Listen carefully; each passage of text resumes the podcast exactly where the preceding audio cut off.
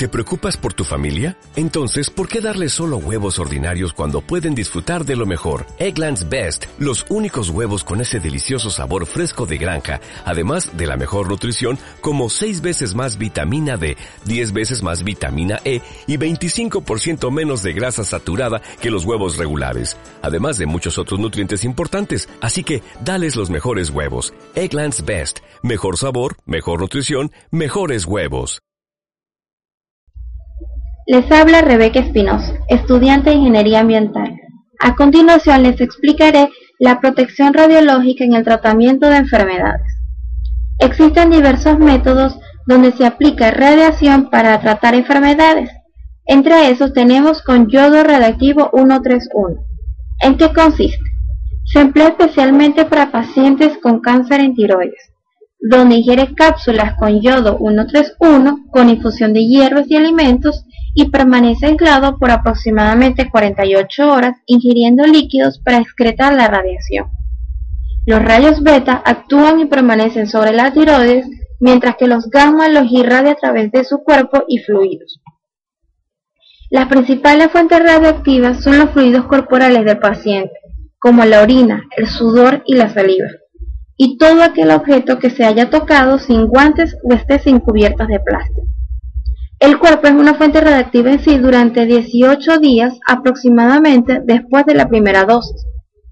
La medida de protección que debe tener el paciente durante el tratamiento es el aislamiento en una sala plastificada por 48 a 72 horas, donde debe desechar hasta el papel higiénico que utiliza dentro del sanitario.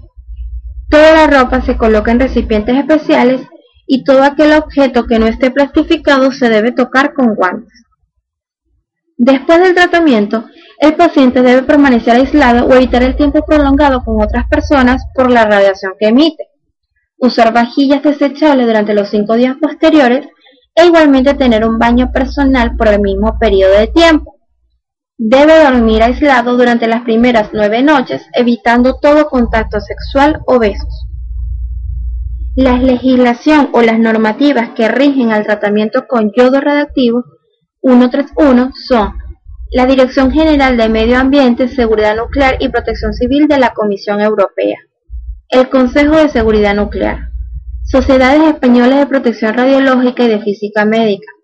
Entre las normativas venezolanas tenemos la COVENIN 2258, Vigilancia Radiológica, y la COVENIN 3496, Protección Radiológica, medidas de seguridad para la protección contra las radiaciones ionizantes y las fuentes de radiación. También tenemos el tratamiento con radioterapia, que consiste en eliminar toda célula cancerosa que resulte factible, aplicando la mayor dosis posible al blanco mientras se minimiza la dosis a los tejidos sanos aledaños. Entre ellas tenemos la figura 1 donde se muestra los órganos críticos y el blanco del paciente y las direcciones de las de la radiación. Sus aplicaciones son paliativo para reducir el dolor y tratar síntomas agudos y radical como modalidad primaria para la cura. Igualmente, un tratamiento complementario conjuntamente con cirugía, pero las mayores indicaciones de la radioterapia son para cánceres de cabeza, cuello, próstata, ginecológicos, recto, vejiga y cerebro igualmente como apoyo al tratamiento de mamas y como paliativo. La dosis de radiación va a variar, todo depende de la probabilidad máxima de control de tumor libre de complicaciones. Al blanco, un 5% por defecto puede resultar en una disminución clínicamente detectable del control sobre el tumor, pero el tejido normal un 5% por exceso puede conducir a un incremento significativo en la probabilidad de complicación del tejido normal. Los tipos de radioterapia son ACE externo, donde la dosis se administra desde el exterior del paciente. Se emplean rayos X, gamma y o electrones de alta energía. Braquiterapia. Se administra a partir de fuentes radiactivas implantadas en el paciente cerca del blanco. Las medidas de protección para el trabajador con radioterapia son mantener una amplia distancia de la fuente, limitar el tiempo de exposición a la fuente radiactiva, Usar equipos de protección respiratoria, guantes de goma natural o de cuero y botas de goma. Ropa contra radiación ionizante y la pantalla protectora entre el paciente y la fuente. Igualmente, tiene la obligación de supervisar que la fuente radiactiva esté en un contenedor blindado. Las medidas de protección para el paciente son respetar el límite de la dosis anual, portar en caso necesario el dosímetro, que indicará la radiación que está recibiendo, y usar equipo de protección respiratoria. Igualmente debe respetar las normativas que se le asignen.